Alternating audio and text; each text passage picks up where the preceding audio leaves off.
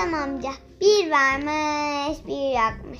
Evvel zaman içinde, kabur zaman içinde.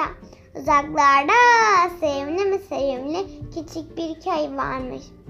Bu köyde insanlar cana yakın güler yüzlülermiş.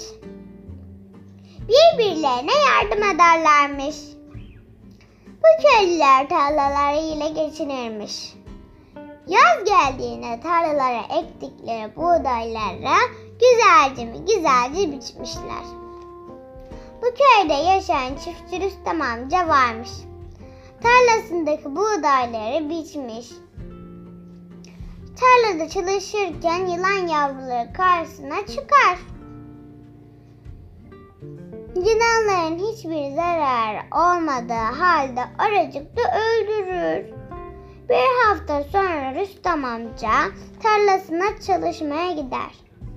Aniden karşısına büyükçe yılan çıkmış.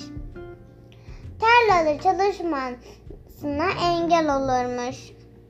Rüstem amca korkar, evine gider. Sabah horozların ötüşüyle yine gider. Ama aynı yılan. Bu hep böyle devam eder.